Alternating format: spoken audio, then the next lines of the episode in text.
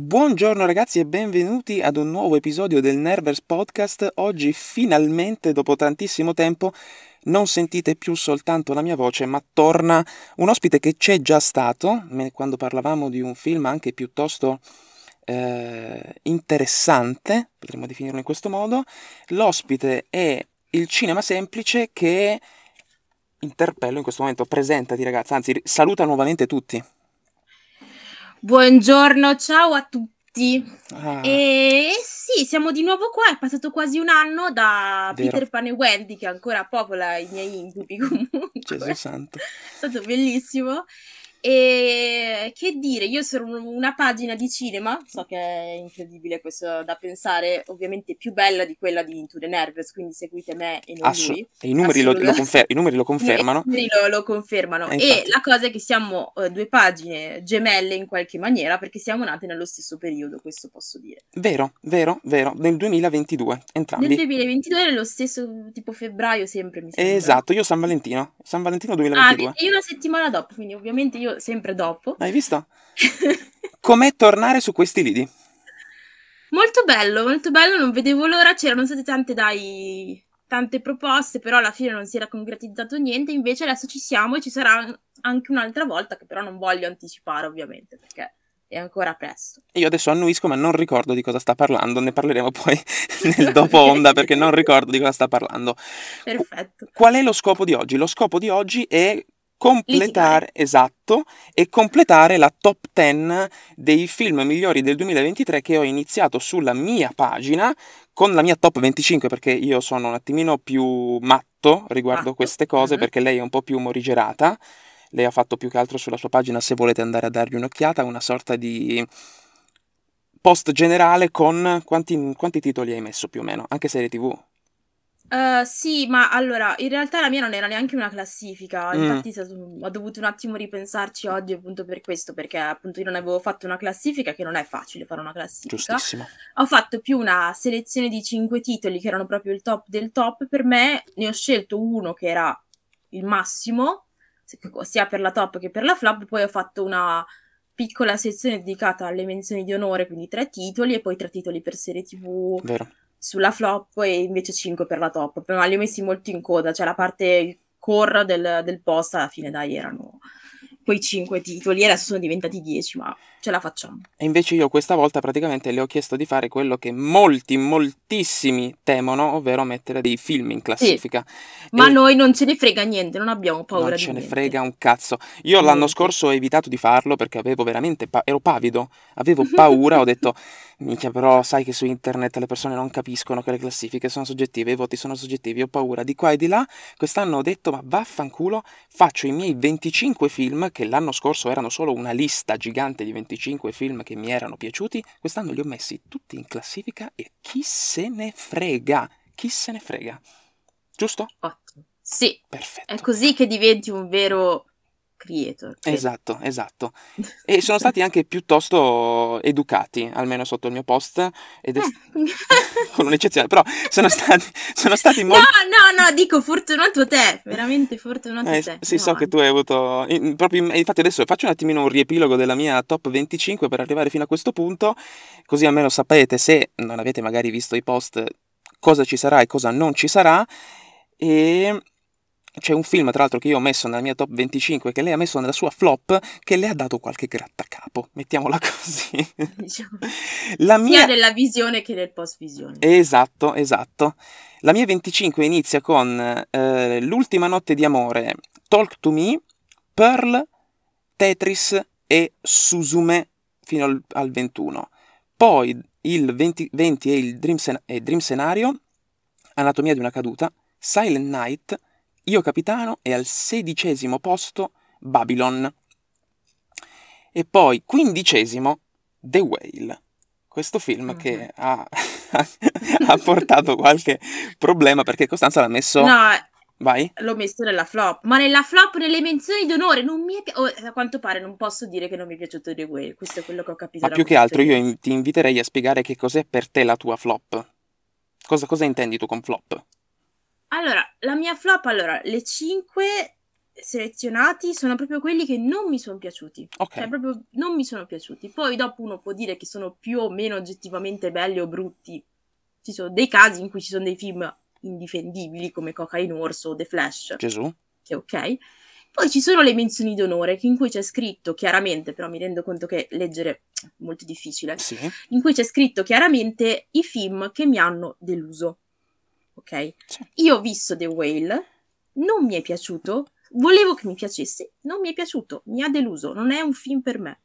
Fine. Non hai detto che è brutto, ma è difficile No, capirlo. È non ho difficile. mai detto, non mi sembra di non aver mai detto che è brutto. Esatto, ma Cioè- mi sembra che è un po' difficile da capire. Per questo, vedi, Eh, questa è la pare sì. soggettività nella classifica che molte persone non capiscono. Eh, sì. Perché proprio nel Per crearla uno ha un criterio. Esatto, esatto. Mm. Io ho messo poi al quattordicesimo ehm, Gli spiriti dell'isola, tredicesimo eh, C'è ancora domani, dodicesimo eh, The First Slam Dunk e undicesimo Guardiani della Galassia, volume 3. Quindi adesso attacchiamo con il decimo posto. Eh sì, Con il decimo posto che io invito il cinema semplice a dire il suo e a spiegarci brevemente cos'è. sei sicuro? Vai, no, no, f- no, ma vai, vai, non voglio, non voglio, vai. Io al decimo posto della mia personale top metto il film preferito di quest'anno Lo so, lo so, di Into the Nervous che è Barbie. lo sapevo. Anche qua chiedo perdono, comincio a farmi subito a farmi un'auto da fè. Che se qualcuno si ricorda la scena del settimo sigillo, è esattamente quello che sto facendo in questo momento. E eh, niente, raga, a me è piaciuto, cioè, nel senso, eh, io ne capisco i limiti di quel film. E i limiti di quel film sono tanti. E per farvi capire quanto io sono consapevole dei limiti di questo film, io vi dico che se vince o miglior regia o miglior sceneggiatura, io applico, posso dirlo, un suicidio politico per protesta. Cioè io mi rifiuto di permeare questo film per queste cose, ma mi rifiuto categoricamente. Dopodiché, io sono molto appassionata di, di film femministi, questo a suo modo, in una maniera molto molto semplice, fatta per una bambina di 13 anni, specificatamente per una bambina di 13 anni che abita negli Stati Uniti, in cui il livello della cultura è estremamente basso, soprattutto rispetto al livello europeo, va bene per lei, eh, va bene per lei. E a me è piaciuto analizzare questo film da questo punto di vista e mi ha intrattenuto, l'ho trovato un- comunque un- un'idea carina, molto creativa e fine, l'ho visto e mi è piaciuto pur con tutti i suoi limiti. Ma va benissimo così. Io penso che eh, di Barbie se ne è parlato fin troppo. Mia, tutti eh, sanno la mia opinione, almeno tutti, quelli che mi seguono con magari un po' più Io di no. interesse. Tu anche? No, no, quindi non ho intenzione di, di aprire un dibattito su Barbie perché poi diventa un, eh, un No, podcast no, infatti. che parla solo di quello.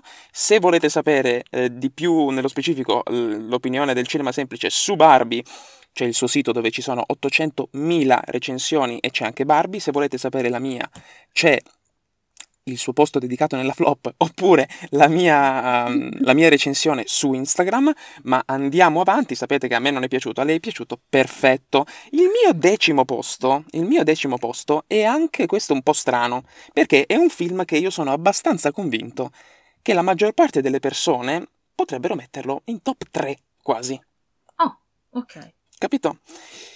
Io ti metto Boa Paura. Ah, Decimo ok. posto. Decimo posto Ok. perché? Decimo posto perché ehm, è un film che secondo me io ho dentro di me al 45%. Nel senso che l'ho visto, ma non ci ho capito niente. O meglio, Ah, eh, o meglio, l'ho visto, ho capito il senso, ho capito il, il, di che cosa voleva parlare, la storia e tutto quanto, però è inevitabile che quando esce dalla sala di Boa Paura non puoi dire, oh raga, ce l'ho tutto, il film ce l'ho tutto. Cioè, esce dalla sala che... eh, capisci, no? non lo può dire neanche Arias. Eh, appunto, cioè esci dalla sala che dici, cazzo, ok, quello l'ho capito, quello- questo mi è oscuro, questo è... Quindi, dato che non l'ho compreso del tutto e sono convinto che revisioni e revisioni e revisioni potrebbero farmelo apprezzare ancora di più, io lo metto al decimo posto. Film clamoroso e ripeto, il fatto che io non l'abbia capito forse gli dà anche quel fattore in più all'inizio, perché io, Mm-mm. questo l'ho detto non so quante volte, amo quei film che sono quasi più film di sensazione che film di, di- di- di trama, film di, Sì. di avvenimenti. Quei film che li guardi e non capisci magari niente, non capisci niente, ma li finisci e dici, ma quanto è stato bello. Posso chiedere una, fare una domanda dal pubblico? Faccia la domanda dal pubblico.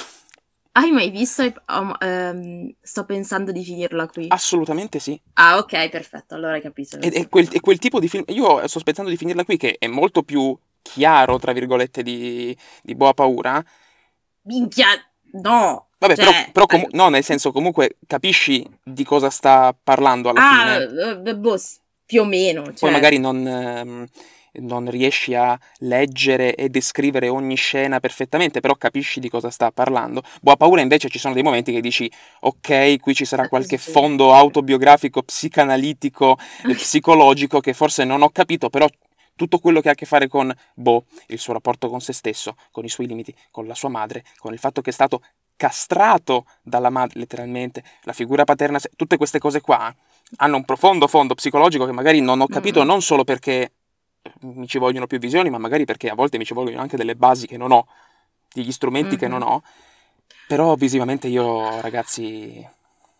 Insomma, Boa Paura cioè, fantastica. quello che possiamo dire è che Into the Nervous non ha capito un cazzo. Non ho capito un cazzo di Boa Paura, ma l'ho amato. No, no, in generale.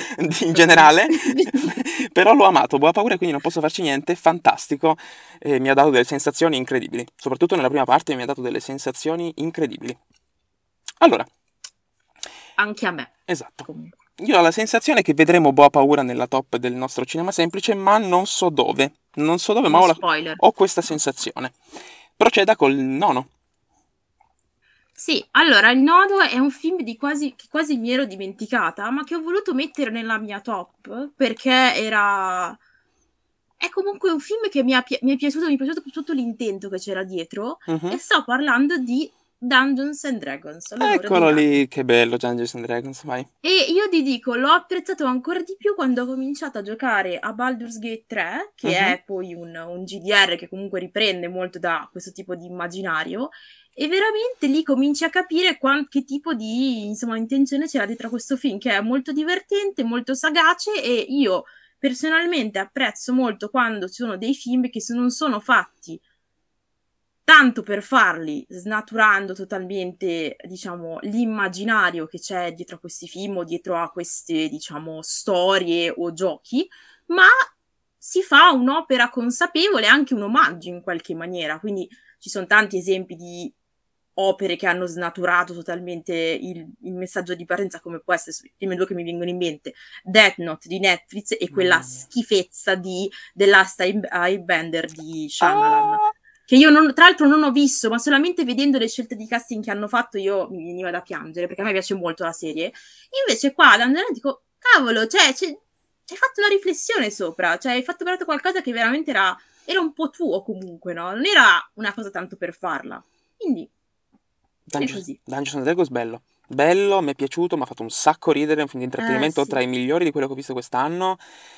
E poi, alla fine, almeno, mi ha fatto così tanto affezionare ai personaggi che io mi stavo sentendo male, cioè alla fine mi stavo sentendo male, c'è il finale che è tristissimo, è trist- sì. quasi tristissimo, bello, non l'ho messo da nessuna parte, l'ho messo più che altro in menzioni d'onore e mm. premiato da tutte le parti perché eh, semplicemente, vabbè, a parte qualche difetto, qualche limite, eh, mm-hmm. semplicemente perché ho visto cose ancora più belle semplicemente Perfetto, quello. Però l'ho, bene, l'ho amato. Bene. E, e, non vediamo l'ora di scoprirlo. esatto. esatto. Uh, al nono posto della mia top 10 ti metto 3000 anni di attesa. Film di George Miller. Oh, lo vorrei vedere un sacco. Mi pare che lo trovi su Now. Mi pare che lo trovi su Now. Ok, allora non lo trovo. va bene, va bene. E, ehm, allora, io confesso un mio amore.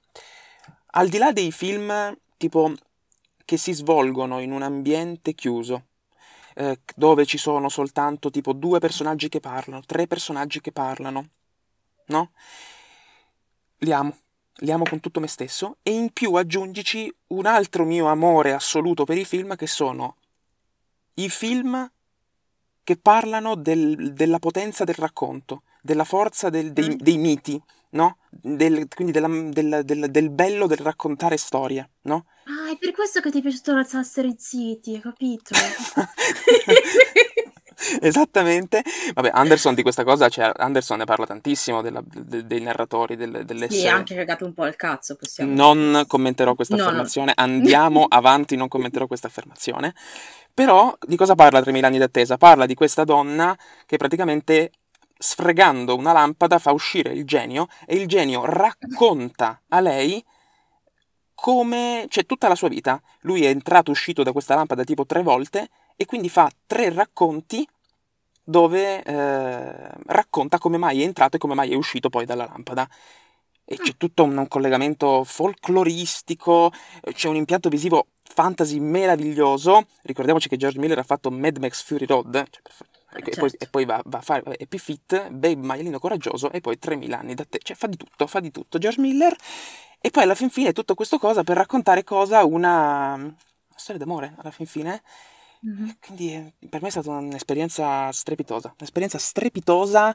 Idris Elba, Tilda Swinton reggono tutto il film. Un film incredibile che tra l'altro è passato anche molto in sordina perché non è arrivato in sala sì. da noi. Non è arrivato in sala. Vaffanculo mm-hmm. come fai un film visivamente di questo livello. Non è arrivato in sala, mi fa male.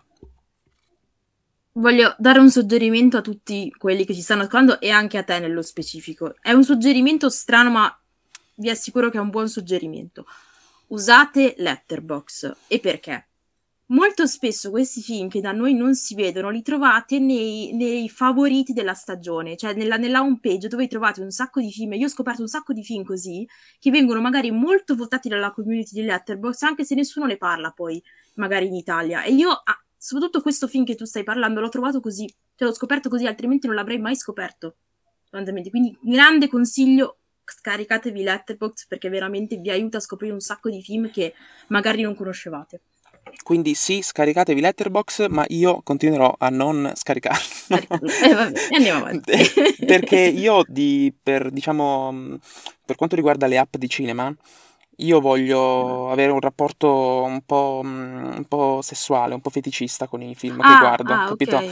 E mm, a parte che Letterboxd non mi piace tantissimo proprio visivamente, graficamente, ho mm-hmm. un'app mia privata dove io posso uh, fare quello che voglio con i miei film e quindi... È molto brutta quello che Esatto, dice, però tipo valutarli come voglio, non dover spiegare niente a nessuno, mettere nella mia watchlist quello che voglio. È tutto, tutto privato, capito? Su Letterboxd ah, okay. mi, mi dà l'idea che io lo faccio e poi eh, ho visto quel film, gli ho dato tre stelle perché ho dato tre stelle perché ho, ho messo quella, non ho visto que- il fatto che mi, spi- la, mi venga, venire spiato su quello che faccio con i miei film mi dà fastidio. sì, sì, assolutamente. E tu dici, vabbè, non farlo, non farlo, pubblico, sì, però non mi piace tanto Letterbox graficamente, quindi fanculo Letterbox. Ma poi scaricatelo perché il consiglio del cinema semplice è assolutamente validissimo, validissimo. Andiamo avanti. Allora, eh, ottavo, ottavo posto.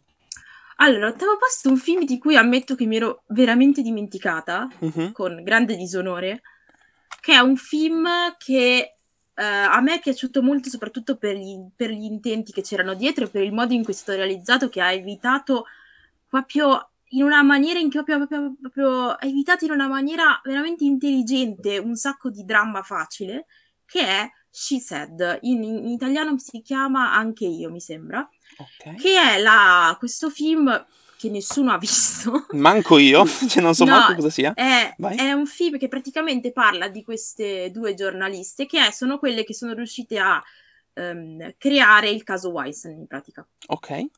E è, è veramente bello perché è, è, una di quelle opere in cui vedi un, un certo, un, un, altro tipo di Carey Mulligan, nel senso quando fa veramente dei film impegnati. Uh-huh. E uh, da una parte ti racconta un po' quali sono le, anche magari le vite private di queste giornaliste che hanno avuto i loro problemi, anche con temi abbastanza impegnativi come la, la depressione postpartum, per esempio. E, eh, e, poi ti racconta tutte le difficoltà che avevano queste donne a raccontare effettivamente la, la, loro storia, a farsi sentire, eccetera, eccetera. La cosa molto bella è che si evita molto del dramma facile perché si è scelto consapevolmente di non mostrare mai Weinstein in faccia. Mm. L'attore c'è, ma si vede sempre di spalle oppure parlando al telefono perché loro non vogliono, che non volevano che si eh, sovrapponesse diciamo l'immagine di un attore a quella effettivamente poi della, del, della persona reale per dare ancora ancora più realisticità al racconto che stavano effettivamente dando. Ed è veramente molto bello, io ve lo consiglio, l'ho visto con un, quella mia amichetta mm, quando uscì, tra l'altro in una sala bruttissima, ma vabbè, e è bello, è bello, che vi devo dire, dovete guardarlo. Allora, io ti giuro, ma ti giuro, non avevo neanche mai sentito di Eh, questo vedi. film. Cioè, proprio una cosa... Ma poi interessante, è molto interessante. Ma poi soprattutto se ti piacciono quelle cose tipo, ehm, come si dice, eh, le storie sugli intrighi giornalistici, no? Tipo il caso Spotlight. Eh sì, è molto simile al caso Spotlight, per dire. Questo mi interessa, lo trovi su? Ah, non lo so, io l'ho visto solo al cinema, francamente. Ah, ok, ok, ok, però è interessante. Lo tro- ah, lo- vabbè, lo trovi a noleggio. Va benissimo, va benissimo. Mi piace, mi piace. Amazon, YouTube, insomma. Magari non, non noleggiarlo su YouTube se ti vuoi bene. Questo è molto inter- questa cosa mi ha abbastanza galvanizzato, perché è stato un consiglio anche per me, se devo essere onesto. Bello. Mai la banalità. andiamo Mai la banalità. E adesso comincia la banalità. In realtà no, in realtà no, perché io adesso vado su un, Ah, eh, su un film che potrebbe essere controverso, so già e vi avverto, non piacerà a Costanza, non piacerà a Costanza. Ehm, all'ottavo posto io metto un film che, diciamo, alla critica o comunque che raramente io ho sentito elogiare, che io ho molto apprezzato, un film di un regista che alla sua prima opera ha in realtà messo d'accordo tutti. Sto cercando così di, di lanciare degli int, no? così magari vi- vi- ci, ci arrivate. È un film che quest'anno è stato criticatissimo, con un ottimo cast, ed è eh, un film, diciamo, che ha un, un titolo che ha a che fare con la struttura familiare, cioè se prima Florian Zeller ha fatto The Father, adesso ha fatto The Son. Allora, Costanza so che eh, non, eh, non ama i Eh, drammi non mi- familiari, No, e non mi interessa questo film semplicemente per quello, eh. Cioè, quindi alzo le mani, non l'ho visto, ma perché so che non mi piacerebbe.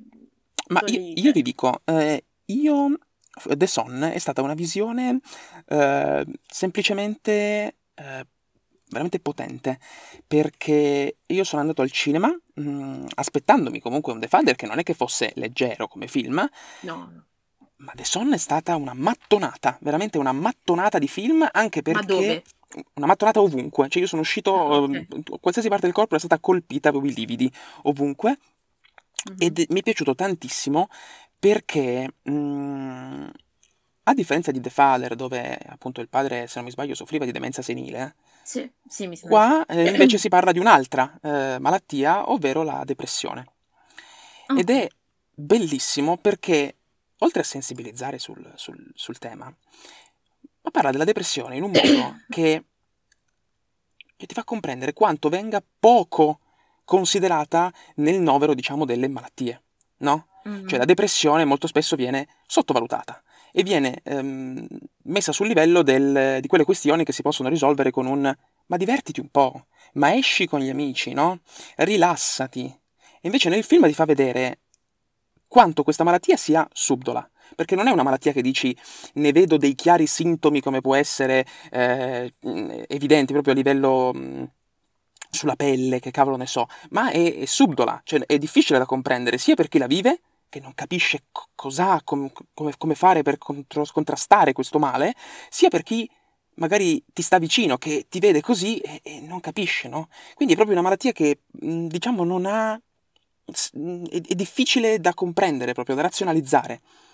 È, è fantastica, è, fanta- cioè è fantastica non la malattia, ma è fantastico, è fantastico, è fantastico il, il Sì. film perché mm, ti, ti mette davanti alla, alla depressione proprio come una patologia invisibile, ma gravissima e che deve, deve assolutamente essere eh, considerata come qualcosa di importante e qualcosa da eh, non ignorare perché poi porta, porta a conseguenze distruttive. Distruttive, e infatti il film da questo punto di vista è veramente terribile, veramente terribile, però ci sono degli attori fantastici. Hugh Jackman, per quanto mi riguarda, è una delle persone più ehm, sotto, una delle personalità più sottovalutate di Hollywood, cazzo, è un attore strepitoso e ti racconta questo dramma familiare che io, vabbè, adoro i drammi familiari e ragazzi, io non so neanche come spiegarvelo, ho provato delle emozioni enormi, ma se volete saperne di più, comunque ne ho anche parlato nel podcast, troverete la puntata tra quelle iniziali,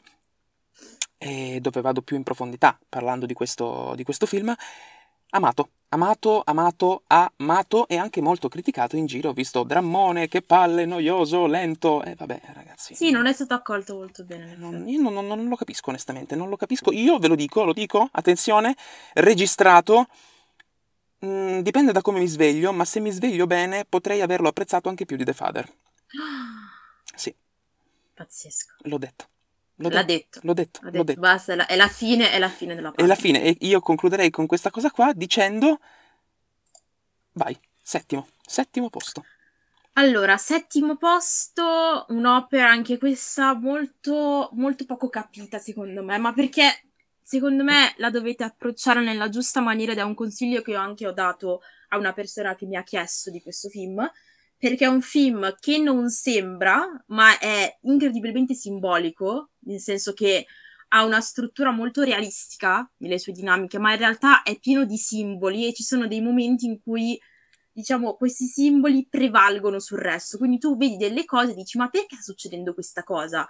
E la risposta che ti devi dare non è, per, cioè, non è ah, sta succedendo per questo, sta succedendo perché è un simbolo. E so che è un po' difficile, però è un po' questo il senso del film e sto parlando di Tar, ah. che è ah! uscito a marzo e eh, mi sembra marzo, aprile dell'anno scorso. E è la questione che è un film veramente wow che ti travolge da una parte con delle discussioni infinite che fanno questi personaggi, ma realmente, veramente infinite, che però ti riescono anche un po' a toccare quei nervi un po' scoperti che abbiamo anche nella realtà, diciamo, della società odierna, su tutta una questione di questo un po' perbenismo, di questa autocensura e via dicendo, per la bocca, questa è la cosa particolare, di un personaggio molto negativo, che è la protagonista, che è proprio una, dire, una stronza. Chiaro. Cioè, interpretata ovviamente magistralmente da Kate Blanchett, eh, sì, Kate Blanchett, sto dicendo una non so Sì, sì, sì, giusto, giusto, sì, No, io la, la, confondo con l'altra, come si chiama? L'altra attrice che le assomiglia, Charlize Theron, grazie. Ok, ok. Charlize Theron. Kate Blanchett, che è bravissima, una delle mie attrici preferite, è pazzesca, però è un personaggio molto negativo che dice delle cose che alcuni potrebbero recepire anche molto negativamente, ma che in realtà hanno tutto un fondo di verità e uh-huh. appunto ci sono due scene in particolare che di per sé non vogliono dire niente narrativamente, ma che sono un forte simbolo di quello che sta succedendo a lei o che comunque la descrivono. E dico solo, senza ovviamente spoiler, la scena del... non mi viene, quello che si usa per misurare la musica, il... Metronomo? Metronomo, penso, vabbè. vabbè. Io, io okay, dieci facciamo, anni di, di studio di musica buttati a fanculo. Facciamo vabbè. così, metronomo, se è sbagliato, noi continueremo a dire metronomo, vai. Esatto, quello e eh, il, ehm, lo scantinato. Quelli sono due simboli molto forti che di per sé narrativamente non vogliono dire niente, ma hanno una forte valenza appunto nella narrazione. Questo è questo, interessante. Questo l'ho, l'ho messo molto in questa mia top. No, in basso comunque, perché ce ne sono che, alcuni che mi sono piaciuti di più, ma Comunque, questo è interessante perché io Tar l'ho visto, eh, è bello perché, cioè lei, Tar, fa un ruolo che normalmente ci aspetteremmo eh, che fosse un uomo a interpretarlo per quello sì, che fa. è vero. Invece è una donna e poi ci sono delle riflessioni molto interessanti, soprattutto quando ad esempio c'è il ragazzo che dice no, io questo brano non lo faccio perché l'autore era, che ne so, non mi ricordo, era omofobo, non mi ricordo cosa diceva. Nazista, boh, esatto, quindi era, era interessante le, le, riflessioni che faceva. Eh, è un film interessante che io però eh, sono uscito dalla sala un po' più spento. Ne ho parlato mm-hmm. anche sul podcast, quindi se volete recuperare trovate la mia, la mia sezioncina dedicata a Tar, perché l'ho trovato molto freddo. Sì, no, è vero, è molto, molto, è, fre- è freddissimo come film. Cioè, quasi, de- quasi quanto Interstellar. Guarda, non, io andiamo avanti, però no, l'ho trovato molto freddo perché dei personaggi ehm, cioè nessuno di questi mi è entrato dentro e quindi non mi interessava veramente delle vicende di nessuno di questi. Cioè, paradossalmente mi interessava solo di Tar, che era una merda. era un po' una merda come personaggio, quindi sì, sì. nel complesso non sapevo da che parte girarmi, quindi questa freddezza generale un po' me la, mm, mi, mi, mi, ha, come dire, mi ha dissipato un po' l'entusiasmo nei confronti del film. Comunque, um, mio settimo posto. Mio settimo Sì. posto, allora se qualcuno mi segue sa quanto mi piaccia il cinema internazionale, quindi non potevo non mettere qualche titolo da tutto il mondo, anche... La so, la so. La No, sai? vero. La credo sai? di sì, credo, credo di sì. Io ti dico ho che siamo in Medio Oriente più o meno. No, allora no, ho sbagliato, ho sbagliato area, area geografica. Sì, lo so cosa volevi dire tu, ma arriverà molto più avanti. Ok. Siamo in Iran. Siamo in Iran. Ok. Il film è Holy Spider. Il film è Holy Spider. eh, allora, fatto di cronaca. Fatto di cronaca eh, racconta di questo eh, serial killer che praticamente eh, uccideva donne. Ok? E Ok. racconta eh, questo fatto di cronaca. Allora, il film è agghiacciante. È semplicemente agghiacciante. Veramente un film che... ehm, sapete che ormai si parla molto di film estremi. Allora, non è un film estremo nel senso che indugia molto su sangue, morte, eh, come sbudella le vittime. No, non c'è nulla di tutto questo. Paradossalmente è estremo emotivamente. Perché?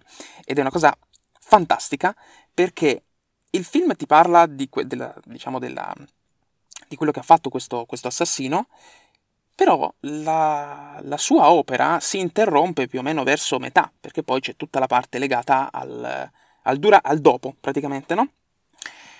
Ecco, vi dico che la cosa più estrema non è il modo in cui l'assassino uccideva le vittime, anzi Ah. è il modo in cui eh, il pubblico percepisce l'operato del killer. Quando poi lui verrà preso, verrà processato e tutto quanto, è allucinante la reazione del pubblico di fronte a questa mm, missione religiosa che portava avanti l'assassino.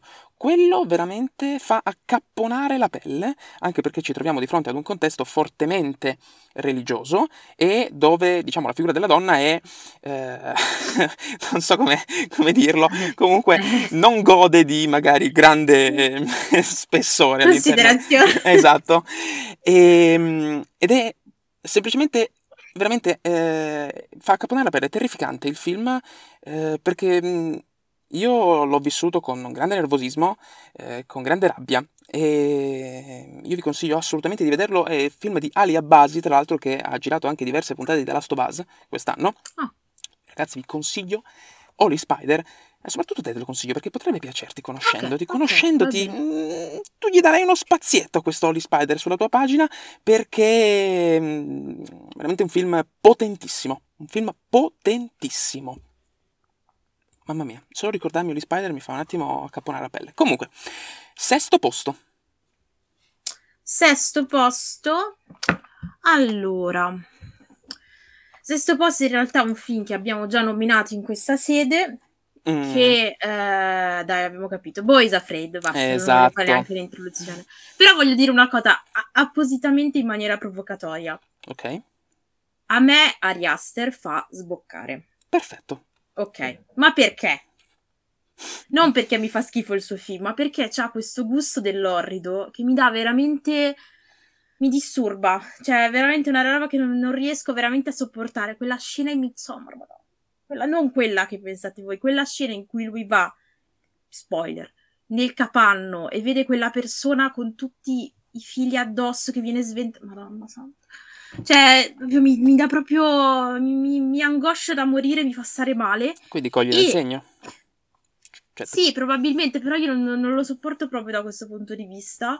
E infatti, se devo scegliere un horror, diciamo, sperimentale, mi butto più eh, su Nope quanto The Lighthouse, che preferisco decisamente di più. mhm. Però Boys Afraid è stata la prima opera di Ari Aster che mi è realmente piaciuta tanto. Sto proprio contenta di averla vista perché eh, è sostanzialmente un dramma in quattro atti, incredibilmente simbolico anche in questo caso, in cui vediamo il, il viaggio di questo uomo non uomo in un certo senso, con eh, tutta la, la simbologia della madre, tra l'altro con un casting più perfetto di così non riuscivo ad immaginarmelo, sinceramente. Pazzesco. La madre è perfetta, proprio, proprio al volto proprio giusto. Ed è eh, veramente una, una sperimentazione molto molto interessante che ho paura che finirà un po' lì, perché da quello che ho capito questo film deriva da un corto che Ari Aster aveva girato in giovane età, quindi probabilmente si tratta più di un Ari Aster prima maniera in un certo senso, quindi non è detto che andrà avanti su questa strada. A me dispiace perché lo, lo preferirei un Ari Aster così piuttosto che un Ari Aster come l'ho visto prima, però questo ovviamente è mia, il mio gusto personale, ecco. Se devo scegliere, preferisco un Aster Midsommar. Mhm. Non preferisco un Aster Hereditary perché io Hereditary non è un film che gradisco particolarmente.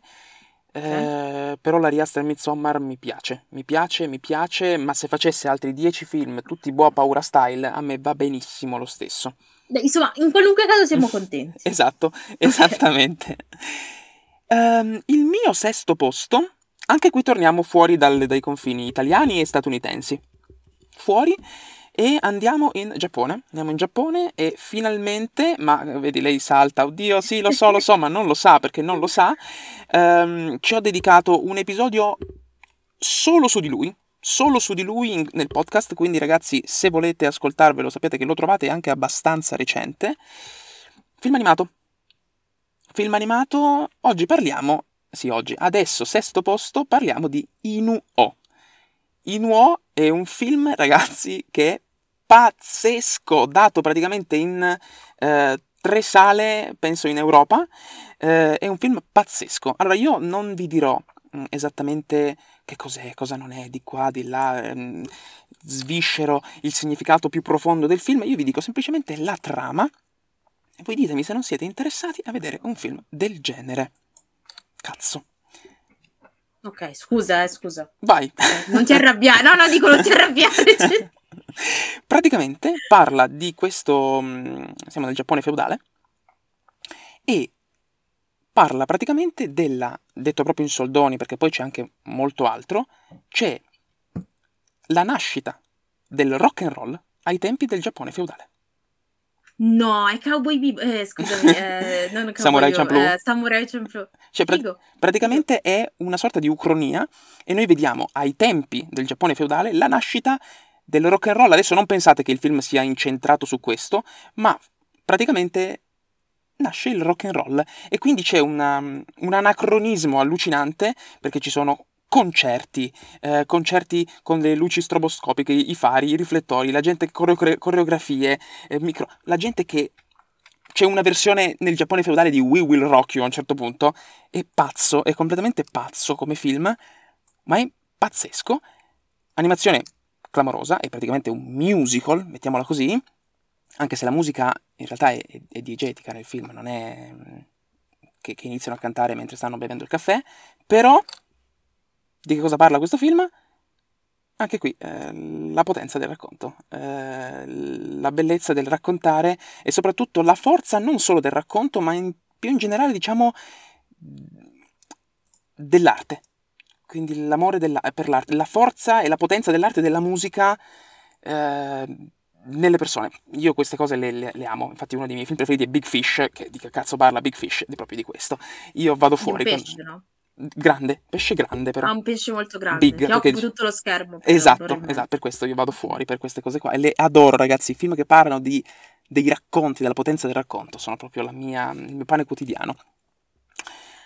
E vuoi sapere una cosa? Allora, Io già qua, mm, ok, eh, mentre tu stavi parlando, io anticipo, come vedete ultimamente sto portando molti anime, voglio continuare a portarli sulla pagina. Mhm, E dopo aver finito questa rubrica che sto facendo adesso sull'uovo di Eva, cioè gli eredi di Evangelion, che è quasi finita, mhm. ce ne sarà un'altra su altri film più o meno sconosciuti di anime e dopodiché voglio invece buttare l'occhio sulla, sull'anime un pochino più recente, Mhm. diciamo così.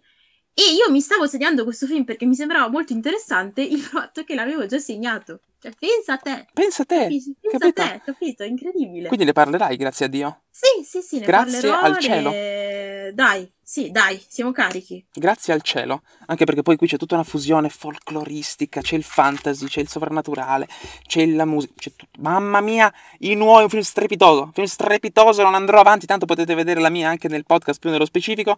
Non dico di più perché tanto eh, Costanza vuole vederselo, quindi non dirò di più. Ragazzi, i nuo, i nuo, i nuo. Perfetto. Andiamo nella parte pop calda. Siamo dal Sì. 5 in giù, dal 5 in giù, quinto posto. Vai. Allora, io su questo film che ho messo al quinto posto voglio solo dirvi una cosa. A tutti quanti, anche a te Davide in un certo senso. Avete rotto il cazzo. Perfetto. Questo è quello che è un po' il riassunto. Andiamo avanti. No. Ce l'ho, forse ce l'ho. Vai. Eh sì, allora, è un film di cui si è parlato tantissimo veramente, di cui ho sentito delle critiche eh, che ancora oggi mi, mi disturbano, posso dire, più che altro perché sarà un limite mio, ma io non, veramente, io non riesco francamente a capire come uno vede la, sc- cioè uno che ama il cinema, che ha visto Cantando sotto la pioggia, che ha studiato cinema, non si può emozionare davanti a quel finale. E sto parlando di Babylon. Ma Dio mio! Ah, pensavo altro, pensavo No, no, no. altro. Ah, ecco. Ecco perché hai detto anche tu, Davide, hai rotto il cazzo, perché io pensavo all'altro film, invece anche io... Eh, ho capito cosa stavi pensando. ok, vai, vai, vai, vai, vai. E Babylon, perché secondo me è un film che ha sicuramente una marea di difetti, se Mhm. vogliamo metterla in questa maniera, però io amo quando c'è dietro ad un film questo tipo di passione e veramente Chazelle vuole, vuole lo Chazelle è è veramente un autore incredibile, possiamo dirlo, cioè fa è proprio cioè adesso non voglio esagerare, però veramente un autore che riesce così tanto a spaziare tra generi diversi, cioè wow, veramente, semplicemente che lui in ogni genere trova il modo per raccontare la sua storia. E anche qua in Babylon è proprio una... lui si vede che ama profondamente Singing in the Rain, che tra l'altro invito tutti a guardare perché se non avete visto Singing in the Rain è molto probabile che non abbiate capito Babylon. Eh, e veramente mostra un, un amore verso il cinema anche nella sua forma più crudele, più, più, fa- più distruttiva in un certo senso, anche nelle sue dinamiche più tossiche, che purtroppo manca- mancano obiettivamente all'interno di ehm, Singing in the Rain, perché Singing in the Rain è praticamente una favola, in Mhm. cui c'è un villain, c'è- ci sono dei personaggi positivi, c'è un lieto fine, quindi è una cosa che evidentemente manca e lui ha voluto raccontarci invece il suo Singing in the Rain, ma in una versione più reale, più reale con questo finale che è cioè Bellissimo. da lacrime io, pian- io stavo piangendo, cioè veramente, veramente stavo piangendo perché cioè, qua- tutto- tutto se tu certe cose le hai studiate, se tu se hai studiato il cinema delle origini, è fantastico. In più con questo, guard- con questo sguardo veramente molto lucido che ti dice eh, non siate stronzi, non siate stronzi, perché lui dentro ci mette Avatar e fa benissimo, perché cioè, Avatar è stato un punto di svolta fondamentale per il cinema, che lo vogliate o meno. Cioè, e se è strano forse sentire questa cosa da me, ma cioè, veramente, e- ed è veramente incredibile, è un film incredibile, il, il tipo di passione che c'è dietro a questo film mi fa girare la testa e l'ho, l'ho adorato veramente, l'ho veramente adorato, infatti fa parte della mia top 5, non troppo in alto, perché ci sono altri film che trovo ancora più validi, paradossalmente, però wow secondo me. Allora, io Babylon eh, metto agli atti che l'ho amato, metto agli atti che l'ho amato, è, un film- è uno dei film che mh, più reputavo ehm, papabili nella mia top 10, semplicemente poi è arrivato altro che ho apprezzato di più, e però mh, io sottoscrivo tutto quello che dice Costanza, semplicemente eh, alcuni dei difetti che Babylon ha, soprattutto nella seconda parte. Nella Mhm. seconda parte c'è un... Questa trama che va un po' più nel, nel tu- nel- nel torbido, diciamo, Sì, che sembra non andare molto da... Sembra and- andare un po' da nessuna parte e soprattutto appesantisce molto il film. Appesantisce molto il film, quella parte lì.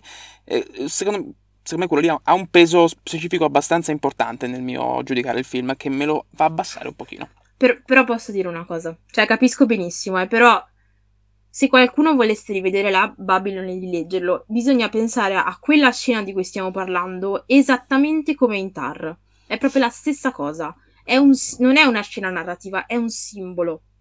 Cioè, capito cosa voglio dire? Cioè, non è. Perché a molti si può dire, ma perché mi hai messo sta scena qua? Cosa significa nella, nella ma, trama, no? nell'economia del film?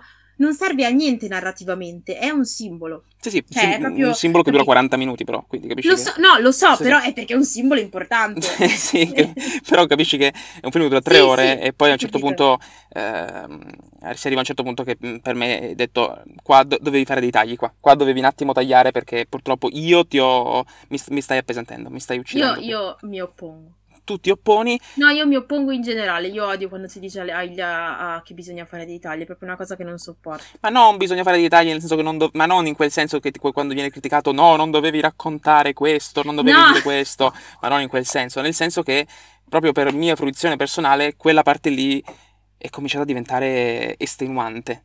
E ti attacchi. Perfetto, perfetto. È, eh, questo è il cinema libero. Non il cinema semplice, ma il cinema libero. il cinema libero. il cinema libero.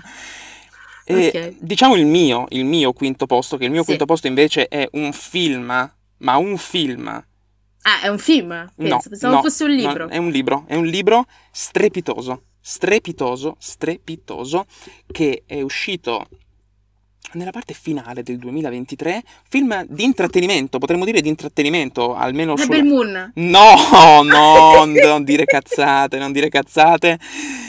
Che molti lo guardano, vedono la locandina e dicono, vabbè, baracconata, baracconata. In realtà, ragazzi, ragazzi, ragazzi, anche qui trovate una recensione più approfondita sul podcast, dove ne ho parlato insieme ad un altro film strepitoso che è Silent Night, il film di cui si parla adesso è Godzilla Minus One. Raga, Godzilla Minus One è un film pazzesco. Pazzesco. Da un po', da un po', in uh, Giappone con i film di Godzilla stanno prendendo questa, questa deriva, ovvero che servono come pretesto per in realtà parlare dei problemi del Giappone. Cioè, i film di Godzilla sono quasi un'autocritica del Giappone che si guarda dentro e dice questo non va bene, qua abbiamo fatto una cazzata, questo è così, questo è cosa, si critica, ok?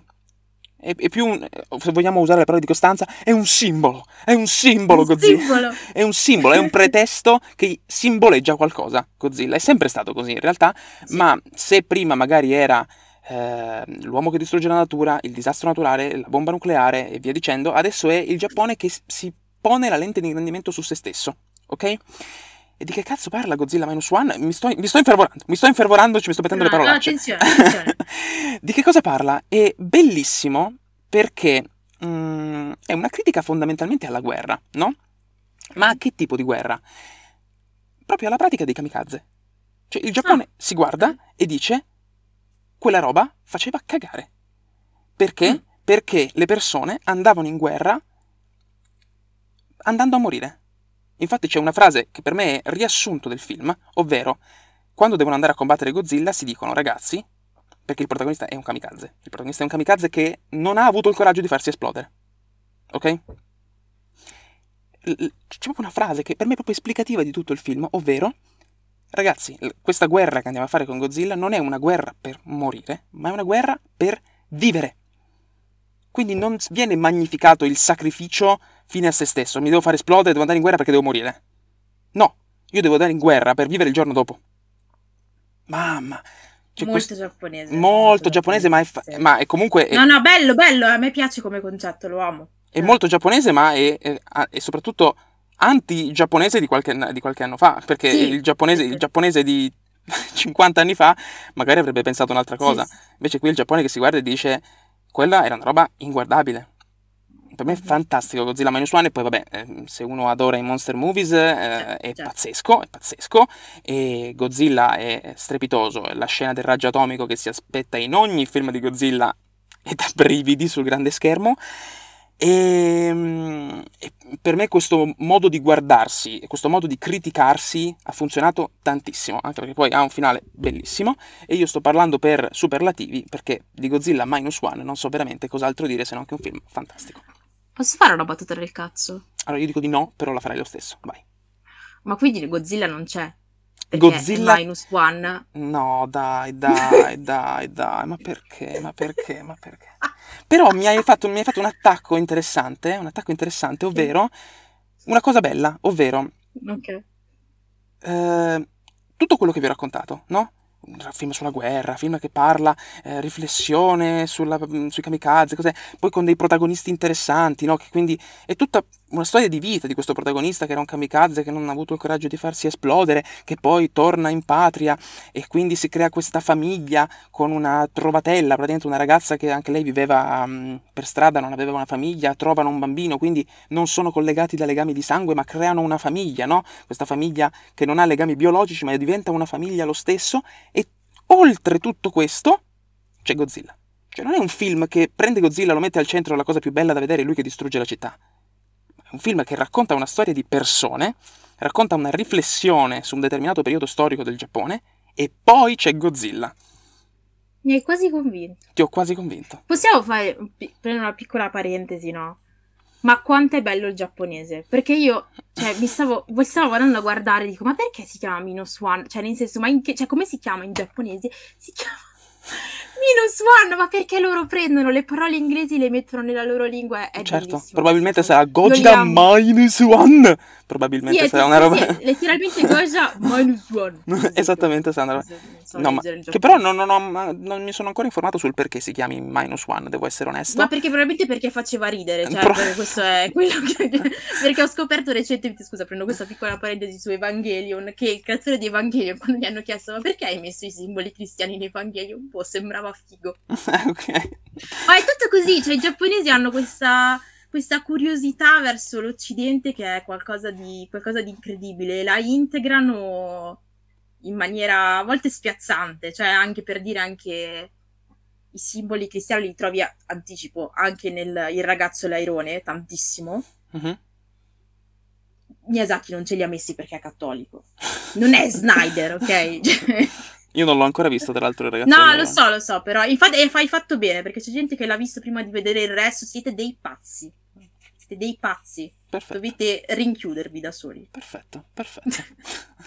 Ma dovete guardare Godzilla Minus One, film strepitoso, strepitoso, strepitoso. Allora, quarto, quarto, quarto posto, quarto posto, vai, vai, vai. Allora, a questo punto, con questo quarto posto, devo cominciare una autocritica mia, Mhm. profonda. Io sono un po' sciocca, ok? Sciocca. Mm. Un po' sciocca, sì. Perché guardo pochissimo cinema italiano. Praticamente non lo guardo, nonostante io sia consapevole che ci siano un sacco di proposte interessanti Mhm. in questo senso. Giusto? E ho visto anche che ce ne sono state molte quest'anno. Sì. Ed era il motivo per cui questo film l'ho visto con un, un ritardo veramente importante. Ho capito, ho capito. Importante. Ma ho avuto fortuna perché sono andata a vederlo eh, vicino al, al- diciamo, al, al periodo natalizio, Sì.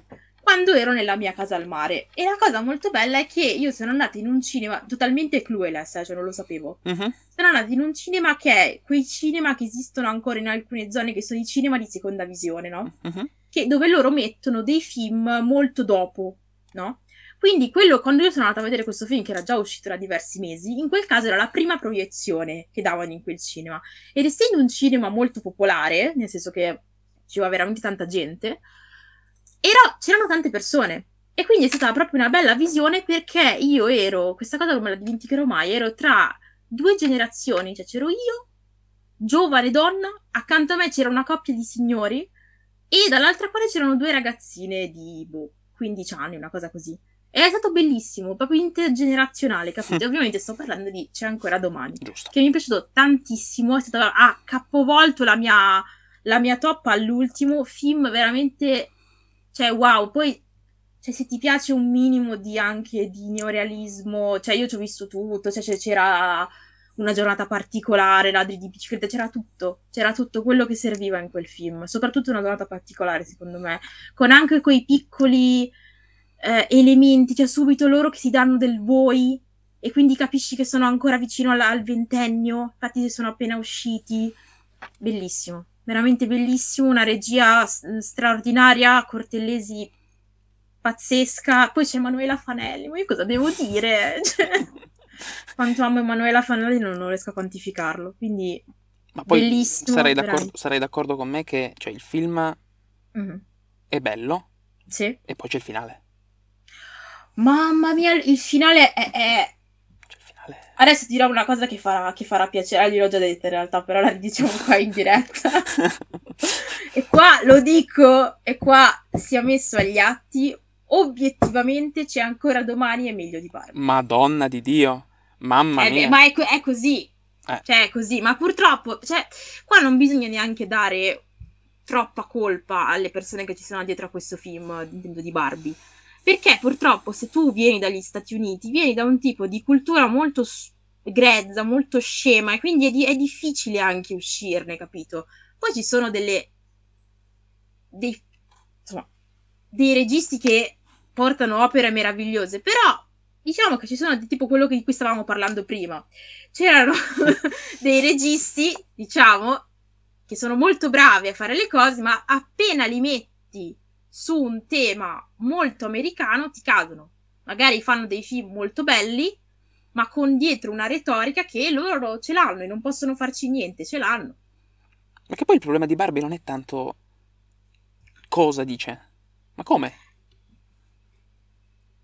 In un certo senso. È... Sì. No, basta che stiamo cominciando a parlare di Barbie. Sì, no, basta, basta, ok, basta, però- basta. Bellissimo. Bellissimo, niente, bellissimo. Quindi, dai, magari sarà il mio, il mio ponte per andare a vedere più cinema italiano. In realtà lo vorrei fare, mi piacerebbe. Madonna, Perché so che quest'anno ci sono tante uscita- sono uscite veramente tante cose interessanti. Ho visto L'ultima notte di amore che è molto bello. Ho visto Comandante che è molto bello. Cioè, veramente è uscito una quantità di film da non, da non sottovalutare. E ne ho visti anche altri che adesso mi, mi sfuggono. Ah, cavolo. Eh, vabbè, adesso non mi vengono. Però, anzi, no, adesso darò un'occhiata perché io di solito me le segno Intanto tutte io le cose. dico una cosa. Vai. Ma puoi fare uscire nello stesso anno Io Capitano e Comandante? Io capitano, brava, io Ma capitano. no, ma puoi farlo uscire? Cioè, uno si confonde poi. Io capitano e comandante. Eh, scusami, eh, però... L'ho capita, l'ho capita dopo, ma l'ho capita. Ad esempio, film italiani visti quest'anno interessanti, lei ha detto eh, Coso, eh, Io Capitano, che trovato veramente bellissimo film, infatti l'ho messo anche nella mia top perché eh, poi, Gar- come si chiama, Garrone... Deve- devo trovarlo un film brutto di Garrone, così come anche Bellocchio, è uscito Io, Rap- eh, Rapito, Io Rapito, stavo dicendo. Come, d'altronde come un film di, di Bellocchio può essere brutto. No, infatti, Rapito, altro bellissimo film. Ma non so se l'hai capita, però. Come un fi- ah, come un film di Bello. Ma, ma perché? Perché l'ho invitata? Perché l'ho invitata? Dio mio. È uscito Adagio, che non ho visto. È uscito l'esordio di... L'esordio Ah, di... perché Adagio lo devi vedere con calma. Guarda, basta, basta. È uscito, mm, coso, il film, l'esordio di Il figlio di De Sica. È uscito, è uscito veramente un sacco di roba. E Mhm. tutto quello che ho visto di italiano mi è piaciuto. Tutto, tutto. Vedi? Quindi bellissimo c'è ancora domani, quindi sono d'accordissimo. E io al quarto posto, al quarto Ah. posto metto quello che potrebbe essere al primo posto di molti. Ovvero Spider-Man Across the Spider-Verse. Spider-Man? Across the Spider-Verse non c'è molto da dire. Vabbè, eh, animazione mm, veramente sublime, un tripudio di colori, una cosa... Cioè, potre- potrebbe essere un film muto e per guardare le- basterebbe guardare le immagini e sarebbe già cinema di altissimo livello. Storia fantastica, per me anche migliore del, del primo. Perché non arriva in, eh, in top 3 oppure in top 2 o al primo posto? Perché a me non interessa il finale tronco, non mi interessa, anzi un po' ho un po' di, feci- di fetish per queste cose, mi piace quando i film finiscono in questo modo, che ti lasciano, oh mio Dio, e adesso? A me piacciono queste cose, anche se ne comprendo la critica. Io ne critico eh, la durata, perché sono state due ore e mezza che secondo me potevano essere di meno, anche perché ci sono un paio di falsi finali che eh, appesantiscono il film. Molte volte, a parte che ne ho parlato sulla pagina, quindi ragazzi se volete trovate recensioni praticamente di tutto, eh, sia sulla pagina, no, no, scusate, sul podcast, di tutto quello che sto parlando ne trovate un sacco di recensioni, ovviamente non andrò troppo nello specifico perché ne ho già parlato e così mi, mi- mi castro da solo, però essendoci un sacco di falsi finali, cioè arrivi a un certo punto che dici ah è finito, no, non è finito, non è finito, va ancora avanti, va ancora avanti, no, è finito adesso, no, ne- neanche, neanche adesso, neanche, va ancora avanti, adesso, Quindi va Adagio. Va, va adagio, ma... Madonna santa.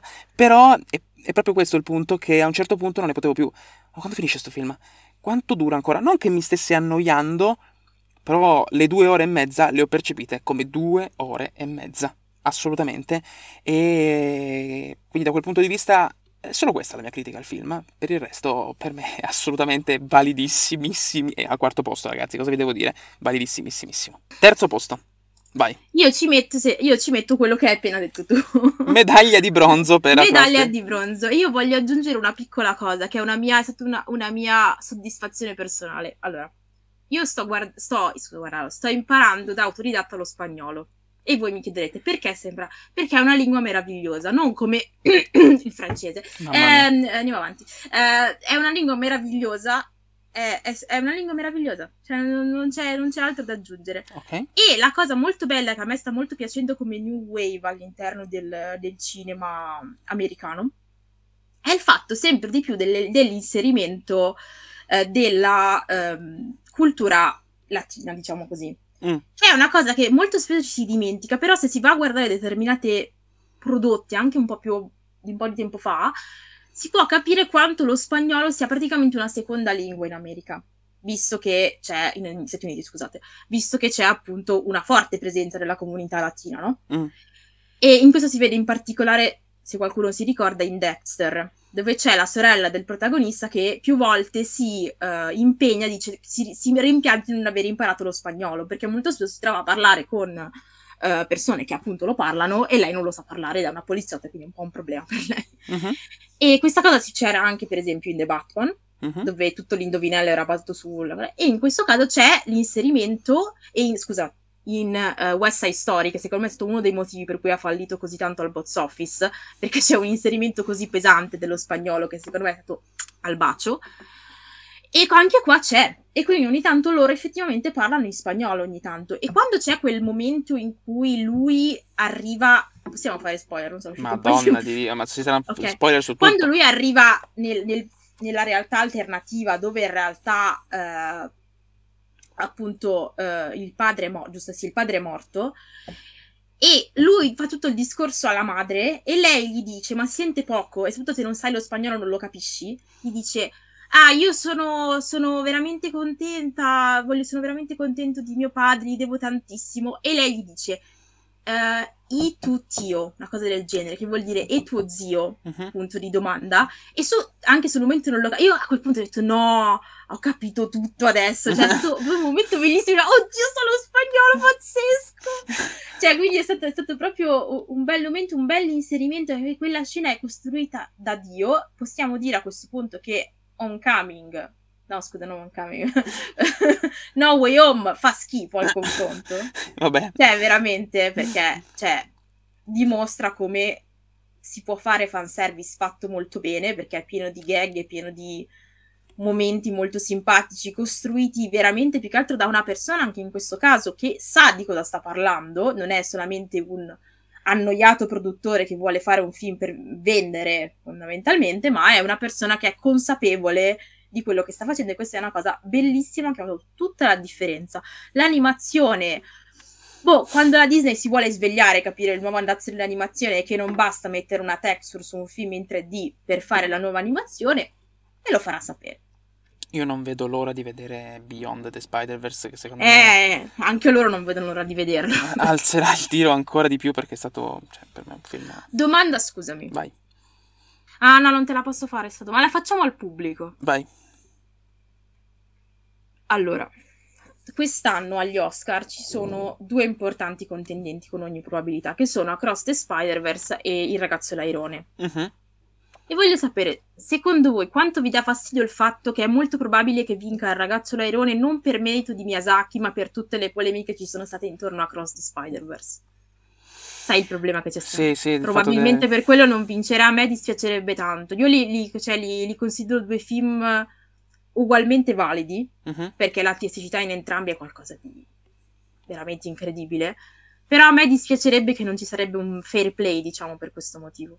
Solo che tu non me lo puoi dire perché non l'hai visto. No, però se devo scommettere dei soldi, penso che daranno il, il premio a, a Miyazaki... A Wish.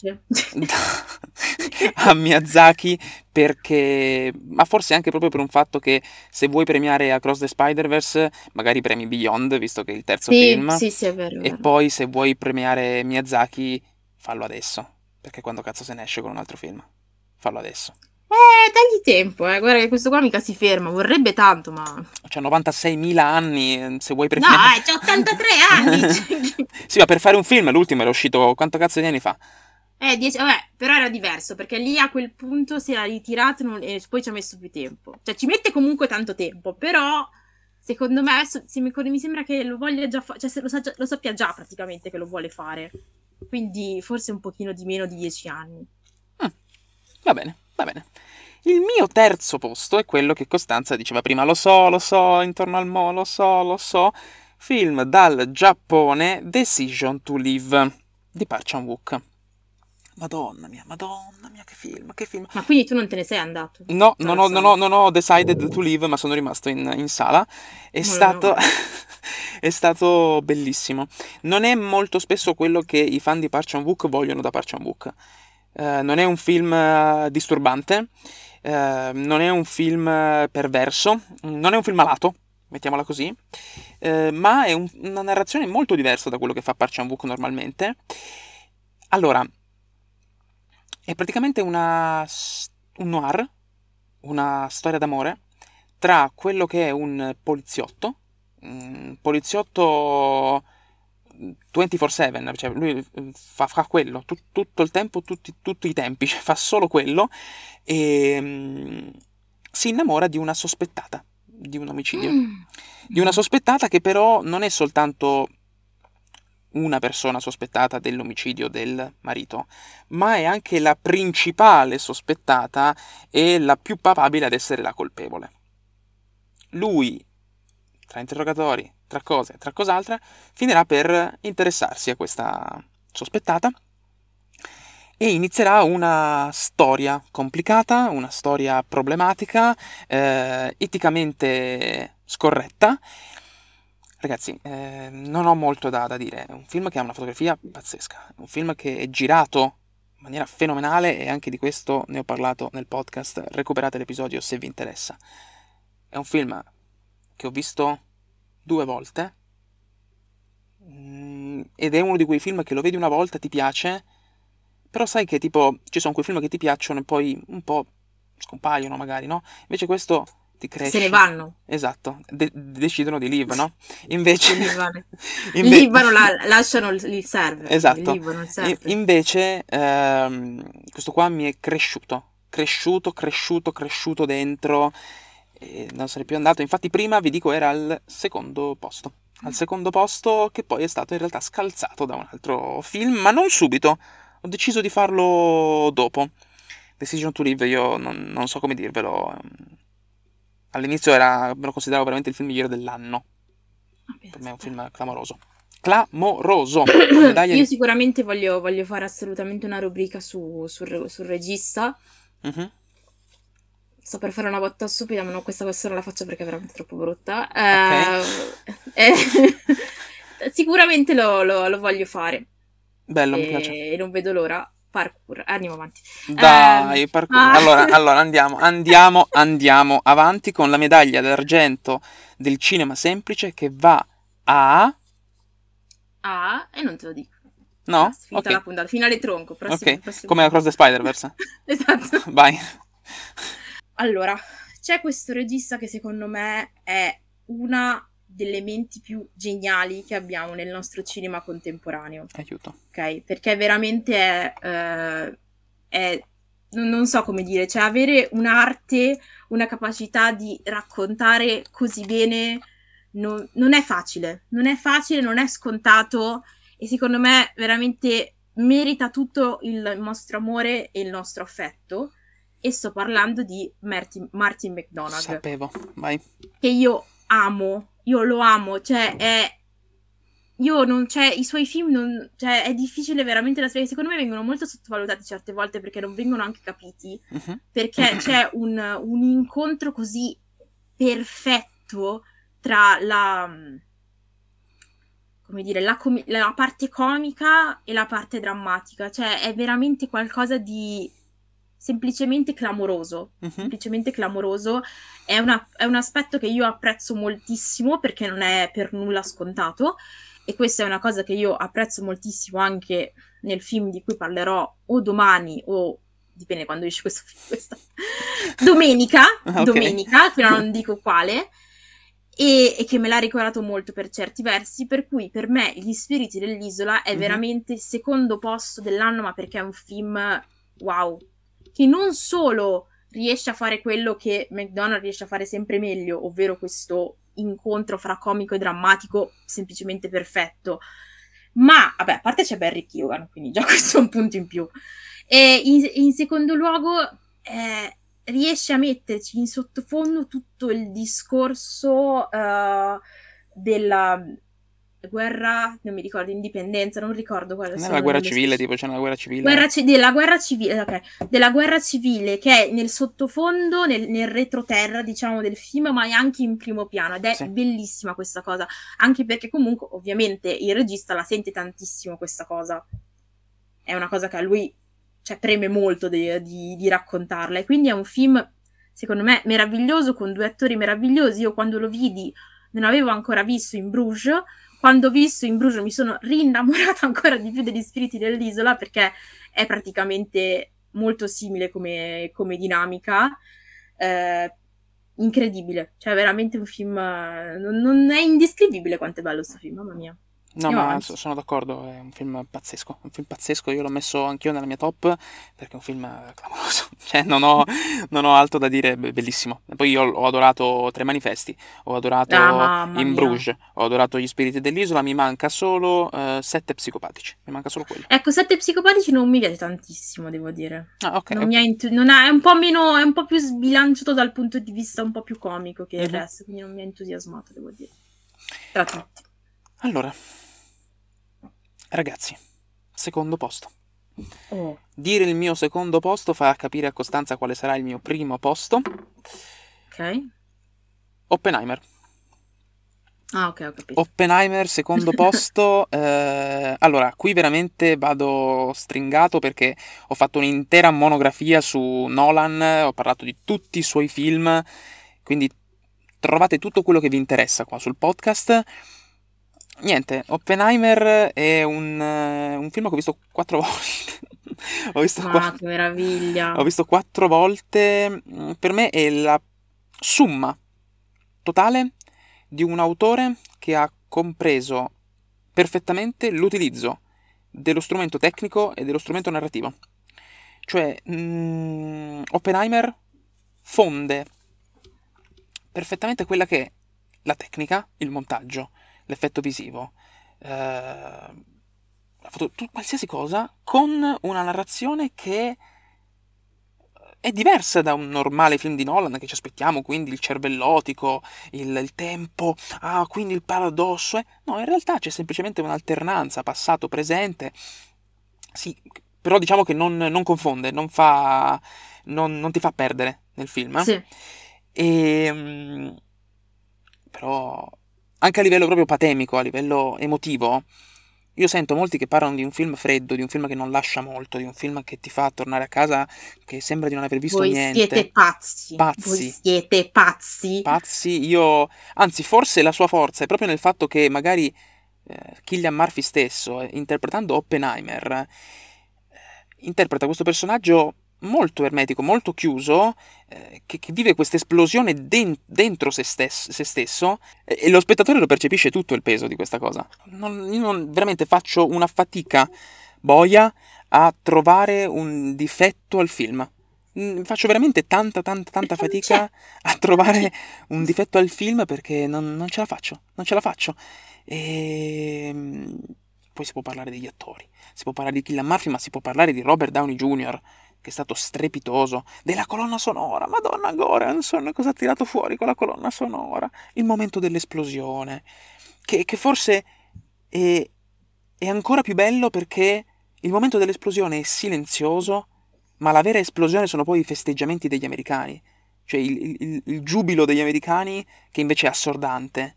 c'è, c'è una, un, un, significato, un messaggio, un discorso alla base di, di Oppenheimer che lui, quando dice ho la sensazione di aver dato il via ad un nuovo mondo, che è il mondo in cui viviamo noi oggi. Boh, non lo so, ragazzi, io potrei parlare di Oppenheimer fino alla fine dei tempi, lo adoro, lo adoro, lo adoro. Non è il mio film preferito di Nolan, ma lo adoro. Ok. Mamma mia, ma, ma, ma, ma.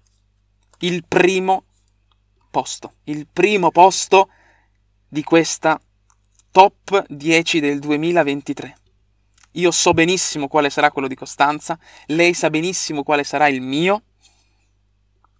Ma andiamo, andiamo, andiamo vai. Uh, vabbè, Oppenheimer, cioè, che cosa devo dire? No, allora, aggi- voglio aggiungere due cose. Allora, la prima, è, primo siete pazzi, prima di tutto. La critica più stupida che ho sentito su questo film, che per fortuna si è un po' sfumata nel tempo perché era una critica talmente idiota che veramente mi veniva voglia di, anche lì, di togliermi la vita sempre con un senso di protesta politica. Uh-huh. Eh, ma cosa fai un film sull'inventore della bomba atomica? Stai zitto, no. per favore, non parlare mai più. Veramente. No, io, boh, cioè, bisogna essere veramente stupidi, eh. Veramente. Tanto più che Nolan fa una cosa molto interessante, secondo me, che non è per niente eh, scontata, ovvero di riuscire a raccontare in maniera così lucida una, un avvenimento storico, un, delle dinamiche storiche che veramente sono state qualcosa di molto complicato e soprattutto che è molto poco giustificabile.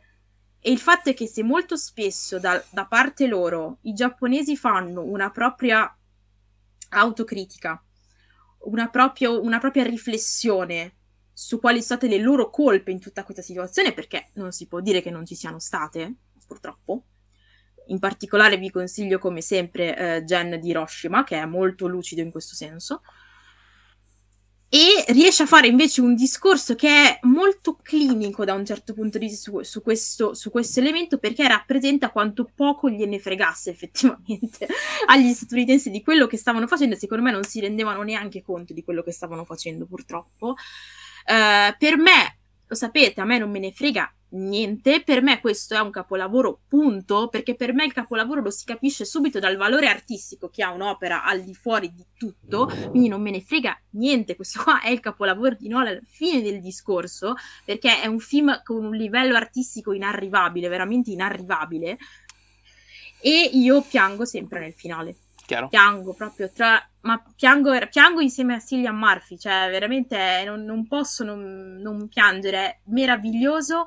E in più, apro due parentesi conclusive. La prima è guardatevi il discorso di Nolan ai Golden Globe e vedrete l'unico sorriso sincero che ha fatto Cillian Murphy in quella serata, perché se lo sapete lui è una persona molto chiusa, non gli piace andare a questi eventi, però quando Nolan lo ringraziava così sinceramente per la loro collaborazione, lui ha sorriso sinceramente per una volta. Molto bella, un bel momento. Spero che si possa replicare anche agli Oscar, perché ho detto ah, già prima cosa succede altrimenti. Avrete un morto sulla coscienza. E dopodiché c'è eh, una cosa che mi sono dimenticata. Aspetta, adesso arrivo. Ah, ok, c'è un po' di suspense. Un momento. No, me la sono veramente dimenticata, ce l'avevo qui. Ed è, si vede che non era una cosa importante. No, era una cosa importante, una cosa di cui mi volevo lamentare, ma... Niente, l'hai persa. Niente. Allora, parla tu sul tuo primo posto e poi te lo dico al massimo in coda. Ok. Il mio primo posto è... Dun dun dun dun dun dun dun dun dun Killers of the Flower Moon. Killers of the Flower Moon che... Me la sono ricordata, scusa. Vai, sparala così, poi, poi vai, vai. Eh, per chi rompe il cazzo su Napoleon, ah, ecco. devo dirvi, eh, lo sapete che Oppenheimer fa esattamente la stessa cosa? Così, ve lo dico così a un passante che prende degli eventi storici e li cambia a suo uso e consumo per trasmettere un messaggio. Ma è quello che fa tipo ogni biopic? Sì, ma nello specifico questi due, visto che Oppenheimer è esaltato, ma comunque è un film migliore di Napoleon, eh, Vabbè, minchia, sì, parlando. Sì, sì. Però, cioè, perché qua sono due pesi e due misure anche in questo caso. Ci sono un, una marea di puttanate in Oppenheimer, eh, se vogliamo andare a vedere dal punto di vista storico. Ma chi se ne frega? Sinceramente, raga, vi dovete svegliare. Andiamo avanti. Che, che, che, puntata proprio avvelenata. Veramente. Avvelenata, un po' avvelenata questa puntata, ma Killers of the Flower Moon. Allora, Sì. ehm, se su Spider-Man Across the Spider-Verse avevo detto film di due ore e mezza che ho percepito come due ore e mezza, Killers of the Flower Moon, film di tre ore e mezza che ho percepito personalmente come fai due ore. Cioè, non mi viene, non mi viene da dire tipo è un film che te lo sciroppi via come se fossero dieci minuti. No, perché comunque è un film che dura, eh, però tre ore e mezza io le ho vissute come due ore, un'ora e quaranta per dire. E è scivolato via una meraviglia. Diciamo che è un film anche diverso da quello che uno si aspetta da Scorsese, no? Che ormai ha un po' la targhetta gangster movie attaccata in testa. Eh, allora, per me è un'opera mastodontica ed è un bellissimo film sulla memoria, se vogliamo trovare un modo per descriverlo, eh, sul ricordo nei confronti di questa popolazione che è stata una sorta di genocidio silenzioso nei confronti degli Osa- Os- Osage. E, mm, bellissimo. Eh, DiCaprio, De Niro, eh, anche Lily Gladstone sono stati tre personaggi fantastici. Io ho apprezzato sia il punto di vista interpretativo, sia il punto di vista proprio eh, per quanto riguarda la scrittura. Il personaggio interpretato da DiCaprio è un omino ehm, che dentro di sé contiene dei contrasti allucinanti, di cui forse neanche lui è al, cosci- è al corrente, e io ho apprezzato tantissimo, ho apprezzato tantissimo. Non penso ci sia bisogno di dire cose riguardo la regia di Scorsese, la colonna sonora, la fotografia, eh, perché comunque stiamo parlando, non stiamo parlando di Peppino Giuseppotti. Gianpippo Cannone. dai. Gianpippo Cannone, Peppino Giuseppotti, come vogliamo dire, eh, che ha iniziato a fare film adesso, ma è una persona che ha eh, 80.000 anni, Scorsese, e si porta dietro non so quanti capolavori della storia del cinema. Ha 81 anni, è più Oh. giovane di Miyazaki. Esatto, 81 anni, siamo sulla, sulla- sull'età di Ridley Scott praticamente. Però Killers of the Flower Moon è un film pazzesco. Per quanto mi riguarda è un film pazzesco che viene troppo spesso ehm, sbolognato via sulla base di un criterio che, ehm, e so che il cinema semplice è d'accordo, dovrebbe essere eliminato eh, dalla... Come le persone che lo dicono.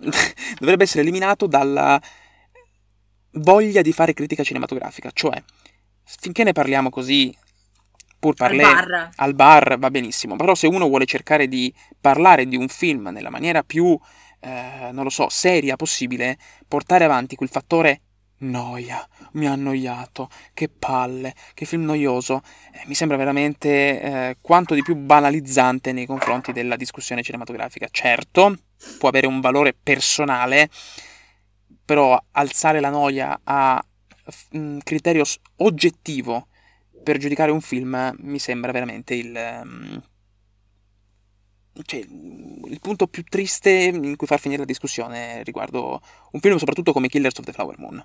Boh, strepitoso. Costanza, che dici?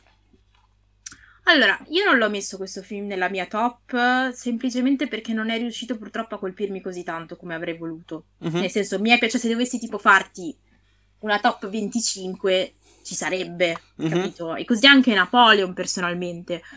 Però sono due film che mi sono resa conto che è arrivato un po' a fare i conti di fine anno, non mi sono rimasti come avrei voluto. Nel senso, mh, allora, forse il mio problema, tra moltissime virgolette con questo film, è che è molto, come dire, per certi versi molto diretto nella sua narrazione. Non è che ci sono tante cose nascoste, cioè una volta che tu capisci cosa sta succedendo, è quello. Vabbè. Poi è raccontato, secondo me, molto bene e ma- una cer- con anche una certa consapevolezza che non è per niente scontata di, di parlare in maniera così lucida di un, un crimine, Mhm. veramente, un crimine non di guerra, ma poco ci manca. Eh, è un tema veramente molto pesante che non, non era facile per tutti affrontare, tanto di meno per una persona che ha 81 anni.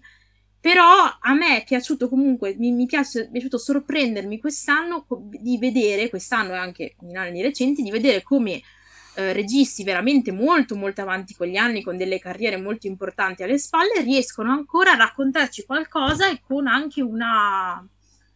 cioè un certo tipo di lucidità e mano ferma. eh. sensibilità. sensibilità. Per esempio, adesso non, non, c'è un film comunque che considero minore rispetto a Killer Sotto Fuori del Muro, però anche Ferrari, per esempio, mi ha molto stupito perché comunque Michael Mann ha 80 anni e passa così, eppure è una regia bellissima, stupenda, molto consapevole, che mi ha veramente colpito positivamente. Quindi, che dire, non lo metto appunto nella mia top 10, però è comunque un film che ho apprezzato, sicuramente, però che mi ha lasciato di meno rispetto ad altri. Perfetto, perfetto, siamo arrivati alla fine di questa top 10 ci saranno sicuramente grandi esclusi. Io ricordo, ricordo perché magari molte persone non sono in grado di arrivare a questo ragionamento, questa è la nostra top 10, la nostra, quindi non no, vuol no, dire... No, che dici? oggettiva. I film migliori. I film migliori. Noi abbiamo un'autorità tale da poter dire quali sono i film migliori. Ok, cambio di rotta, cambio di rotta, questa è la mh, mm, top oggettiva. La top oggettiva, oggettiva. del 2023 e eh, soprattutto se dei film non appaiono può essere Perché? o che non che siamo facevano che facevano schifo, che facevano schifo, oppure che non li abbiamo visti. Può, può essere anche ah, questo. Cioè può, anche può essere anche questo. Può essere anche questo. Io sono molto soddisfatto. Mm, sono molto soddisfatto. Mm, tu?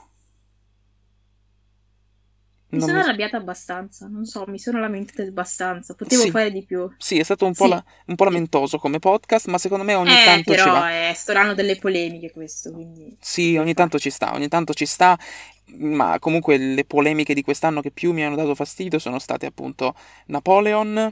Mamma mia! Napoleon e, e la Sirenetta. La Sirenetta, non dimentichiamocelo di quest'anno, è eh, la Sirenetta. Però vabbè, non ce lo, ce non lo siamo dimenticati. Esatto, non attacchiamo con, con, con, questi discorsi, anzi lanciamo la palla a chi ci ascolta. A chi ci ascolta, eh, diteci i vostri. Diteci i vostri, i 10 film che vi sono piaciuti di più, i 5, i 3, il, il film che vi è il. piaciuto, il, l'unico. Diteci qualsiasi cosa, potete scriverci tranquillamente su Instagram. Ormai me sapete come mi trovate e trovate anche tutti i link in descrizione e metto anche quelli del Cinema Semplice che trovate su Instagram come il Cinema Semplice, quindi vi invito a seguirla assolutamente. E quindi vuoi dare una parola conclusiva, così una, una, una ringa finale per salutare i nostri ascoltatori? Sì, allora, anche quest'anno ci saranno molti film, ok? Per favore, cerchiamo di essere un pochino più intelligenti di quanto siamo stati quest'anno.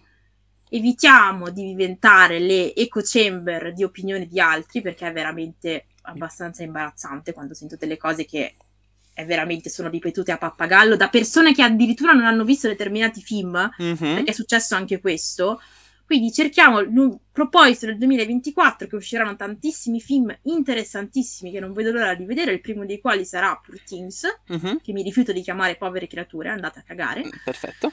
Quindi eh, cerchiamo di essere un po' più intelligenti, facciamoci un'opinione nostra, guardiamo i film tanto per cominciare e cerchiamo di essere onesti intellettualmente. Grazie. Ok, parole al vento, quelle di Costanza lo sappiamo tutti quanti, e invece la mia, la mia ringa finale prevede un almeno andate al cinema, almeno andate al eh. cinema, almeno i film guardate. A me basta solo quello, guardate i film, guardateli, guardateli. Poi si possono criticare i film, eh. ognuno può dire che eh. Oppenheimer fa schifo, che Killers of the Moon fa schifo, eh. però... Eh, noi facciamo schifo. Noi facciamo schifo, soprattutto, soprattutto. Quindi siamo alla fine. Siamo alla fine. Mm, saluto Costanza che ci ha fatto compagnia fino per questa oretta e ci vedremo poi in, in futuro su questi lidi. E niente, buon eh, weekend da parte mia e da parte del Cinema Semplice. Buon cinema. Buon cinema. Qualcuno ci vada. Esatto. e ci vediamo la prossima volta. Ciao a tutti ragazzi. Ciao.